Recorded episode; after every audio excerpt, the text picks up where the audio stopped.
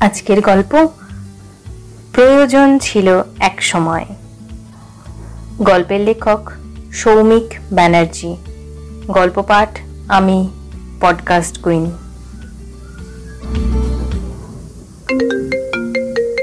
Hello? হ্যাঁ hello? কে বলছেন?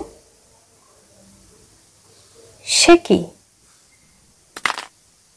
ফোনটা হাত থেকে পড়ে গেল।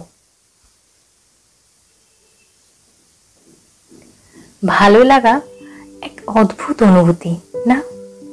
কিছুদিন আগে অবধি যেমন আমার গান শুনতে খুব ভালো লাগতো, তা অস্বীকার করার কোনো জায়গাই নেই।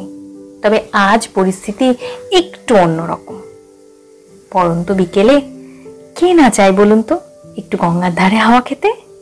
কে না চায় সোনালি রোদ্দুর মাখানো জলের তরঙ্গগুলোকে লাফালাফি করতে দেখবে। সবাই চায় বই কি? আল বাদ চাই সেসব কিছু আর কেনই বা চাইবে না? কেই বা চাইবে যে তার মোবাইলটা হঠাৎ বেজে উঠুক? আর ওপার থেকে ভেসে আসুক, গায়ে কাঁটা তুলে দেওয়া, কান গরম করে দেওয়া, দেহের প্রতিটি শিরায় শিরায় রক্তক্ষরণ এনে দেওয়া কিছু শব্দধ্বনি ওপারের মানুষটির কাছে ঠিক যতটা মধুর, ঠিক ততটাই তিক্ত এপারের মানুষটির কাছে ভালো লাগে না শুনতে সেসব। কিছুতেই লাগে না। আচ্ছা বলতে পারেন, মানুষ এই জগতে মায়ায় জড়ায় কেন নিজেকে? আরে, আপনি কি বলবেন? সেই মানুষটাই জানে না কারণটা। আর আপনি, থাক, জানেন না বলা খুব একটা সঠিক হচ্ছে না। বরঞ্চ জানতে চায় না সেই মুহূর্তে সেসব কারণ। আর সেগুলোর পরে মন্দ লাগার কারক হয়ে ওঠে। মস্তিষ্কে হৃদয়ে, হাতে, পায়ে ও নানা জায়গায় বিদ্ধে থাকে।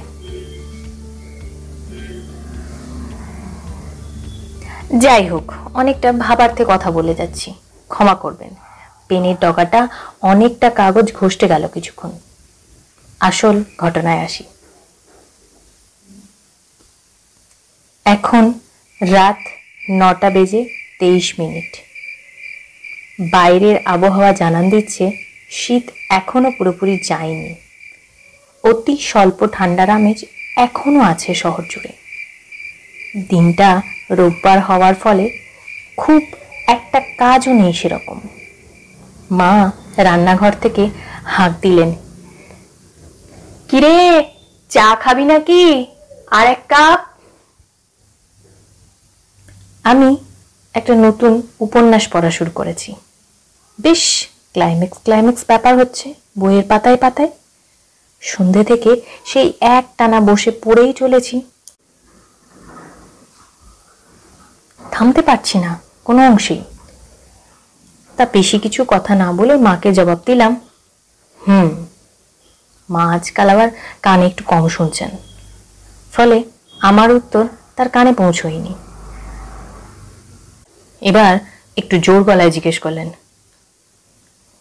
বাবাই, চা খাবি নাকি? করব? আমি বইয়ের লাইন থেকে চোখ তুলে উত্তর দিলাম হ্যাঁ মা, করো। তোমার জন্য এক কাপ করো কিন্তু। মা উত্তর দিলেন আচ্ছা।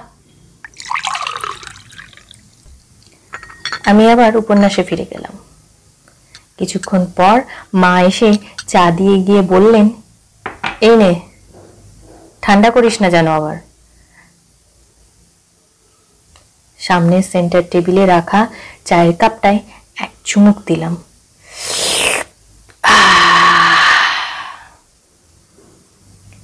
উপন্যাসের পনেরো নম্বর অধ্যায়ের পাতায় বুকমার্ক রেখে বইটি বন্ধ করলাম। একটু চেতনা বাড়ল চারিদিকের শব্দে।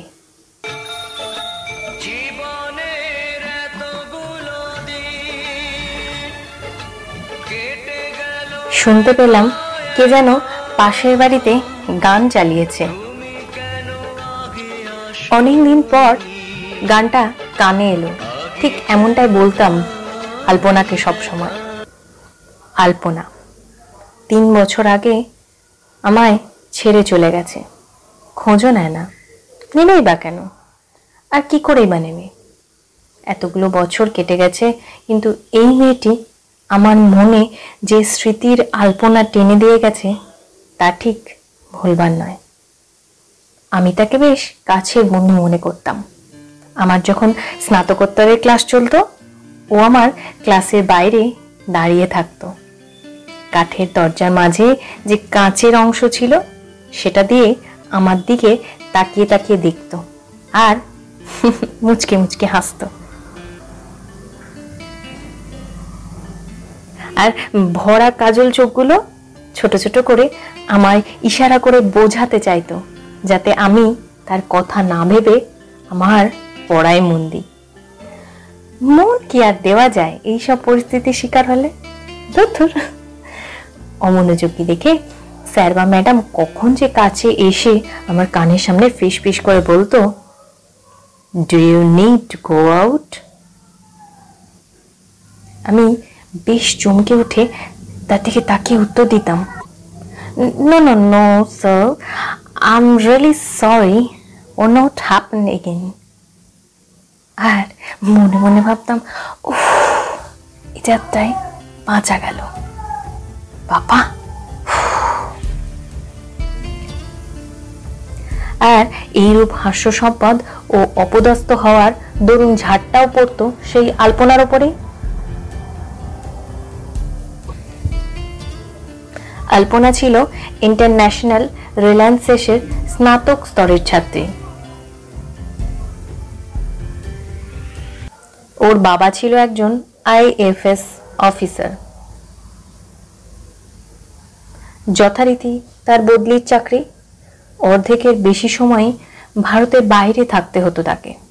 তিনি সস্ত্রিক থাকতেন, যেখানেই থাকতেন না কেন।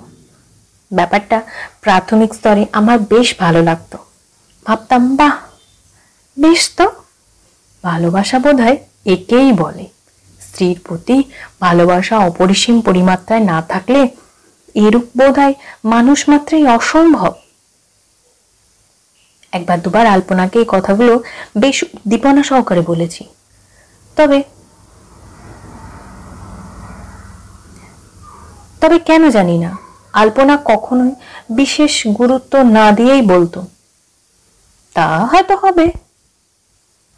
বয়সের পার্থক্যটা থাকার জন্য আলপনা কখনোই আমায় তুই বলতে পারতো না। তবে আমি কিন্তু নির্দ্বিধায়, নির্বিকারে, নিঃসন্দেহে প্রতিবারই তুই বলেই সম্বোধন করতাম ওকে। কিছুদিন পর আলপনার সাথে বন্ধুত্বের গণ্ডিটাও পেরিয়ে গেল এক সন্ধ্যার ঘটনায়।